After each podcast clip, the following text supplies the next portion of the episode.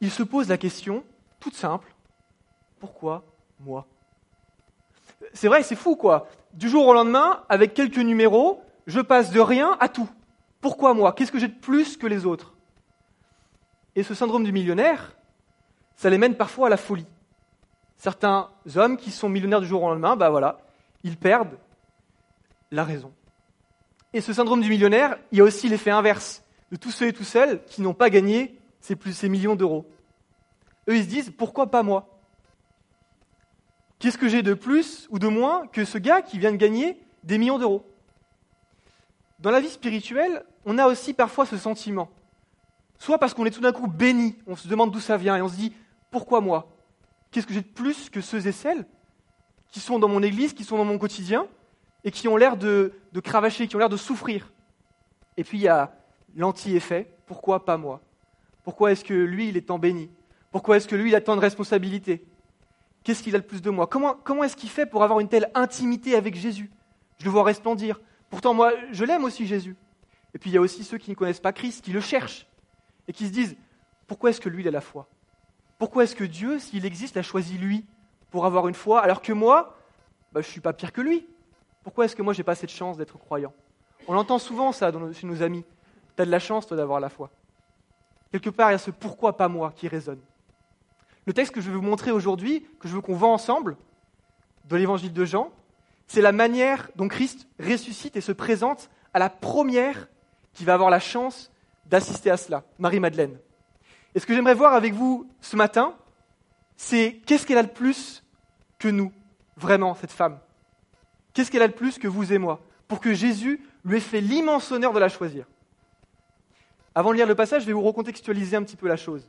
Ça se passe dans l'évangile de Jean, et Jésus vient d'être crucifié, abandonné par ses disciples. Il est insulté, il est mis à nu, il est cloué sur la croix, et il est mis dans un tombeau, presque à la va-vite, parce que c'est le moment de Pâques, une fête juive de l'époque, et il faut préparer la fête qui arrive.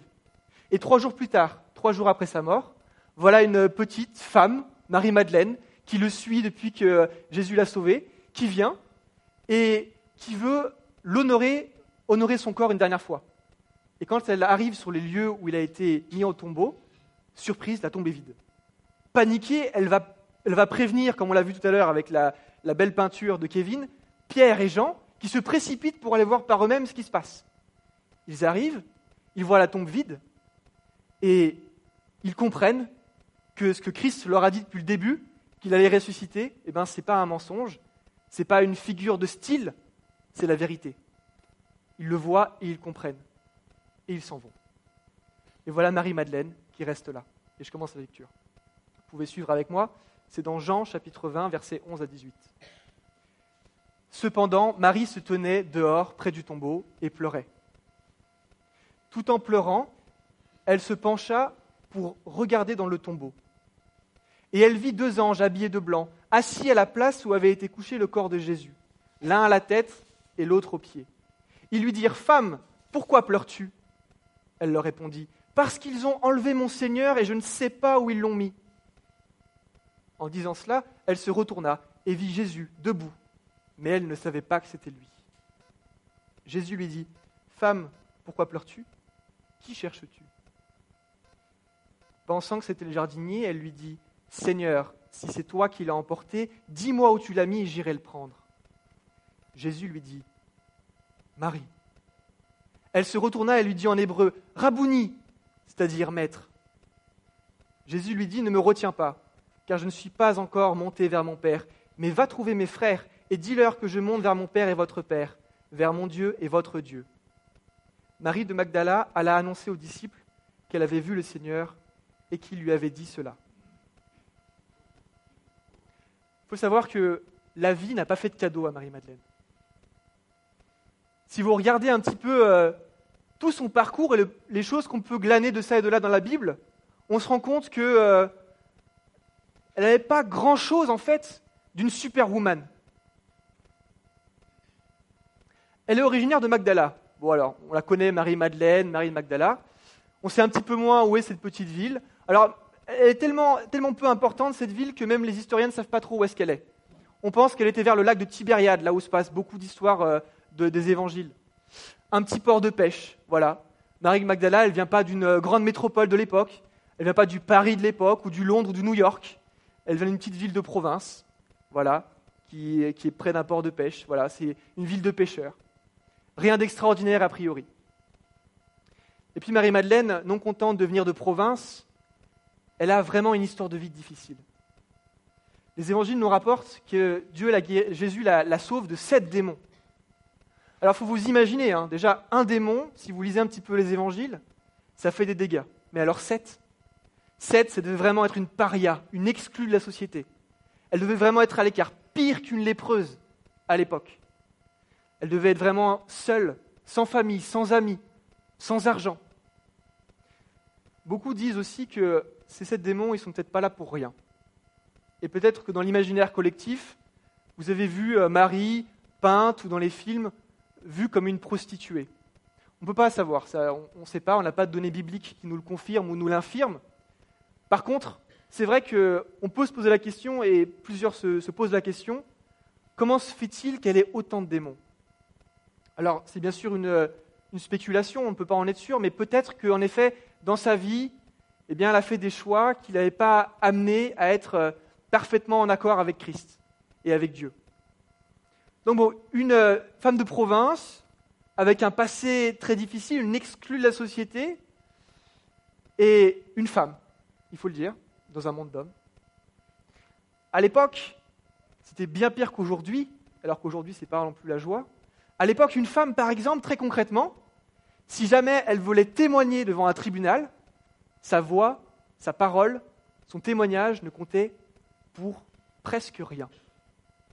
On ne considérait que les témoignages des hommes. C'est un exemple parmi tant d'autres qui montrait qu'à l'époque, une femme, c'était déconsidéré, c'était méprisé. Ce n'était pas perçu comme euh, une possible leader. Voilà, tu n'es qu'une femme. Ce n'était pas ni une docteure ni une théologienne. Vous pouvez le voir dans le texte, ça on peut le supposer. Pourquoi je dis ça? Parce que regardez comment Pierre et Jean, disciples aussi de Jésus, hein, ils comprennent tout de suite ce qui s'est passé en voyant le tombeau vide. Avec chez eux, ça cogite très vite. Hein. Ils ont fait le rapprochement. C'est des futurs théologiens, vous avez qu'à lire Jean et Pierre il y, a une, puissance de la pensée. Ils, cogitent très très vite. Ils ont fait le lien entre Christ qui dit je suis ressuscité et le fait que le tombeau est vide. Ça fuse, ça fuse, ça fuse dans leur cerveau. Et Marie-Madeleine a un peu plus de mal. Elle a l'air d'avoir un peu plus de mal en tout cas à, faire les liens. Voilà, elle cogite un peu moins vite. Ce n'est pas une grande théologienne. Et pourtant Dieu l'a choisie. Marie-Madeleine, elle n'a pas l'air non plus d'être la femme de la situation, la superwoman, qui gère parfaitement bien les choses. Et je ne vais pas lui jeter la pierre. Hein. Vous savez, on a tous vécu, je pense, ce genre de moment, on est complètement dépassé par la situation. Moi, je me rappelle, par exemple, la première fois que j'ai eu, à passer un vrai entretien d'embauche. J'étais euh, à la Défense, à Paris, je ne sais pas si vous connaissez, dans une grande tour, dans une grande entreprise française. Et euh, je, me, présente devant euh, la personne qui est en charge des ressources humaines. Et là, elle commence à me parler en chinois. Quoi. Je ne comprends rien à ce qu'elle me dit. Je suis dépassé par la situation. Et je ne sais pas si vous connaissez ces moments où on, on nous pose une question, on répond, et on s'entend répondre n'importe quoi.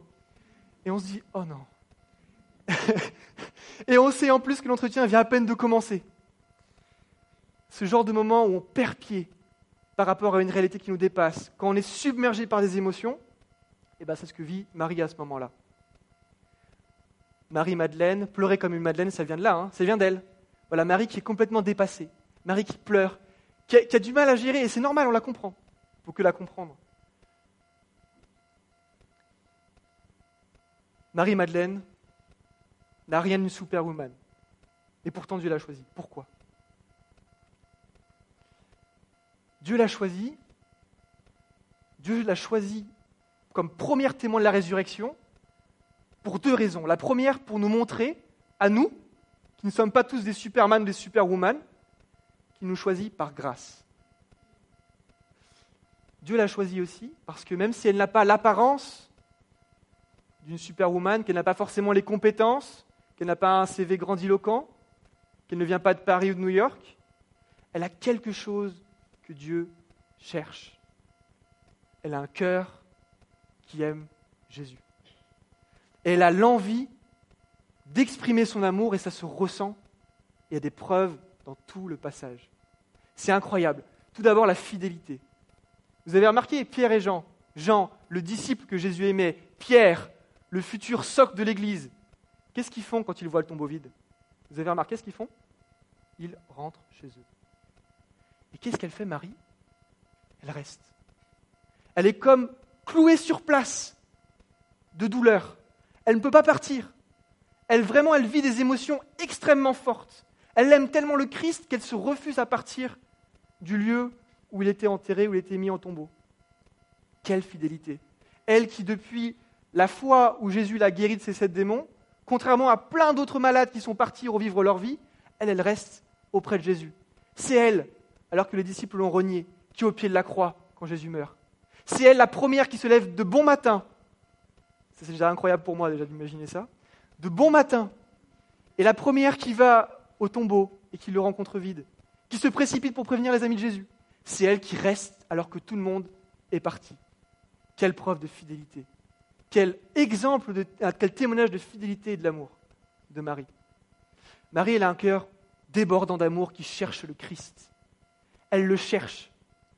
Regardez qu'est-ce qu'elle fait. Elle reste et on sent dans tout le passage qu'elle le cherche du regard. Déjà, elle se baisse pour voir si dans le tombeau il ne serait pas par hasard réapparu. Et puis, si vous regardez le passage, euh, elle se retourne deux fois, c'est un petit peu bizarre, je vous remets dans le contexte. Elle vient de se baisser pour voir dans le tombeau s'il y avait quelqu'un. Elle voit des anges, on reviendra là-dessus après. Euh, elle se relève. Elle entend une voix derrière elle, elle se retourne, c'est Jésus. Mais elle est tellement distraite, elle cherche tellement le corps, qu'elle le remarque à peine. Elle se retourne une fois, elle se, elle se remet en position de recherche. Et il faut que Jésus la rappelle par son prénom pour qu'elle se retourne pour de vrai cette fois-ci. Elle est tellement en recherche du corps du Christ qu'elle est complètement omnubilée par ça. Elle ne pense à rien d'autre. Et moi, quand je lis ça, ça me fait penser à, un passage du Cantique des Cantiques. Alors, il faut bien sûr le, prendre au sens littéraire, parce qu'on sait que ce, livre est avant tout l'histoire euh, que raconte Salomon d'une poésie entre un homme et une femme qui s'aiment. Là, il faut vraiment le prendre au sens d'un témoignage de ce que c'est vraiment l'amour qui cherche. Je vous lis le passage, c'est dans Cantique des Cantiques, chapitre 5, verset 6. Je l'ai cherché, mais je ne l'ai pas trouvé. Je l'ai appelé, mais il ne m'a pas répondu. Voilà la situation dans laquelle est Marie. Elle cherche le Christ. Elle se donne à fond pour le chercher. Elle pleure parce qu'elle ne le trouve pas. Quelle preuve d'amour. Et puis Marie-Madeleine, elle est prête à tout par amour. Elle est prête à tout. Voilà ce qu'elle dit à celui qu'elle prend pour le jardinier. Écoutez bien. Elle lui dit, Seigneur, si c'est toi qui l'as emporté, dis-moi où tu l'as mis et j'irai le prendre. Ça peut paraître anodin comme ça, mais si vous y réfléchissez un petit peu plus précisément, elle est en train de dire au jardinier en face d'elle, écoute, si c'est toi qui as pris le corps, dis-moi où il est et j'irai le récupérer. Mais Jésus, il faut vous rappeler que c'est un charpentier. Il ne devait pas peser 40 ou 50 kilos, hein, c'était plus 80, je pense. Et Marie-Madeleine, je ne sais pas si c'était une championne d'haltérophilie, mais il y a peu de chances qu'elle soit capable de traîner le corps de Jésus comme ça. C'est vraiment l'expression pour moi euh, d'un désir de faire les choses bien, mais complètement, complètement dépassé par les événements. Mais c'est quand même un témoignage d'un cœur qui est prêt à agir, motivé par l'amour. Voilà donc pourquoi Marie-Madeleine est choisie par Christ. Par grâce et parce que Jésus, et Dieu ne regardent pas ce qui frappe les yeux, avant tout. Ils ne regardent pas les compétences. Ils regardent au cœur. Et c'est ça aussi que Jésus voulait nous révéler. Christ crucifié et ressuscité, mais Christ qui, par la première témoin qu'il prend, nous montre aussi comment est-ce qu'il veut que nous, nous soyons vis-à-vis de lui. Comment est-ce qu'il veut, nous, nous choisir. Marie-Madeleine, elle a beau avoir un cœur pour Christ, elle est encore loin d'avoir tout compris. Pour Marie-Madeleine, Christ, c'est encore que le maître, que l'ami, que celui qui l'a délivré. Mais elle n'a pas encore compris qui c'est vraiment. Le Fils de Dieu, le ressuscité. Et c'est avant tout ça que va faire Christ. Il s'avance comme une pièce de théâtre, il va se révéler à elle il va se révéler de trois manières. Tout d'abord, et ça on peut le percevoir, il reste le même.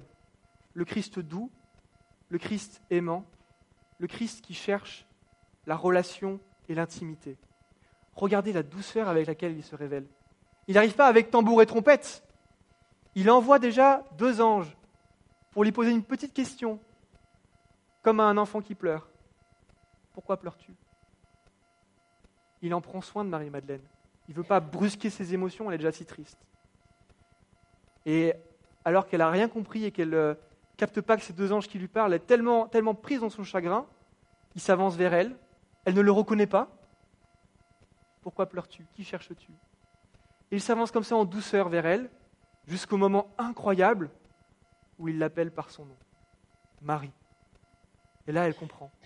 Là, elle se retourne. Et là, tout d'un coup, ça fait écho dans sa tête. Et ça fait écho à ce qu'on peut lire avant dans Jean. Jean chapitre 9, 10, pardon. Jésus qui dit Je suis le bon berger, je connais mes brebis, et mes brebis me connaissent. Je les appelle par mon nom, elles entendent ma voix et elles me reconnaissent comme le berger. Quelle expression sublime de l'intimité et de l'amour que Christ a vis-à-vis de chacun de ses enfants, chacune de ses brebis, chacun de ses disciples. Il l'appelle par son prénom. Il l'appelle par son prénom Marie. Et pour ceux et celles parmi vous et parmi nous qui avons été un jour appelés par Jésus, le jour où ça a fait tilt, peut-être qu'on peut, on peut comprendre peut-être un petit peu ce qu'a vécu Marie ce jour-là. Quand on comprend tout d'un coup, quand Christ tout d'un coup nous devient familier, qu'on le rencontre, on vient à sa rencontre. Quel moment incroyable. Et Jésus, il cherche ça. Il se présente en douceur, dans l'intimité, et il nous rappelle qu'il est avant tout un Dieu parmi nous, de corps et de sang, un Dieu qui cherche la relation. Et ça, c'est incroyable. Mais il ne s'arrête pas là. Parce que Christ, ici, ce n'est plus le Christ crucifié. Ce n'est plus le Christ qui a été maltraité. Ce n'est plus le Christ qui a été abandonné. N'est plus le Christ qui a souffert flagellé. C'est le Christ ressuscité. C'est le Christ glorifié. C'est celui qui a vaincu la mort. Et ça, il le met vraiment en lumière dans le texte, qu'il a vaincu la mort. Il y a un film que j'aime beaucoup, peut-être que vous l'avez vu, qui s'appelle The Revenant tout. Et dans le film, c'est l'histoire d'un gars dans les, euh, plaines américaines euh, qui est laissé pour mort et qui euh, réussit à braver tout, le froid, les ours, les, les, les, montagnes et les steppes et tout ce que vous voulez, pour se venger, pour venger son fils qui a été assassiné sous ses yeux. Et quand il arrive à la fin et qu'il a survécu, il a beau être en lambeaux, on ne peut être qu'impressionné par, euh, par un homme pareil. Quel courage, quelle force, quelle détermination. C'est vraiment un surhomme. Jésus, il est au-dessus de ça. Parce que Jésus, il n'est pas presque mort, il a été carrément mort. Et il n'est pas en lambeaux quand il arrive. Il est glorifié, il est resplendissant. Il faut que vous compreniez ça. Parce que peut-être que parmi vous, peut-être que c'est votre cas, hein, vous vous dites, la mort j'en ai pas peur. C'est votre choix et, c'est votre droit. Mais malheureusement, ce n'est pas ça qui vous fera vaincre la mort. Si je commence à dire je n'ai pas peur du feu, pas pour autant que le feu ne brûlera pas. Et ici, c'est pareil. Vous pouvez ne pas avoir peur de la mort, vous pouvez l'affronter stoïquement, mais quand elle arrivera en face de vous, elle ne vous fera pas de cadeau. Vous pourrez peut-être la retarder, mais elle arrivera. Et Christ montre sa puissance parce que c'est le premier et c'est le seul à avoir vaincu la mort. Voilà comme il se présente devant Marie-Madeleine. Il se présente aussi comme le Fils de Dieu quand il dit ⁇ Je vais remonter vers mon Père ⁇ Il se présente comme le Fils glorifié et ressuscité, comme celui qu'il ne mettait pas forcément en lumière avant. Et pour montrer à Marie-Madeleine cette différence entre le Christ ressuscité et le maître et le rabbi, voilà cette phrase bizarre, difficilement compréhensible. Verset 17, ne me touche pas, ne me retiens pas. Qu'est-ce que ça veut dire ça? Ne me touche pas, ne me retiens pas. À première vue, une lecture superficielle du texte, on pourrait penser que soit Jésus n'aime pas les femmes, qu'il est misogyne, soit qu'il n'aime pas ce qui est matériel maintenant qu'il est ressuscité. Ce serait deux lectures erronées. Pourquoi? Parce que le simple fait qu'il ait choisi une femme comme témoin, c'est déjà la preuve qu'il aime les femmes.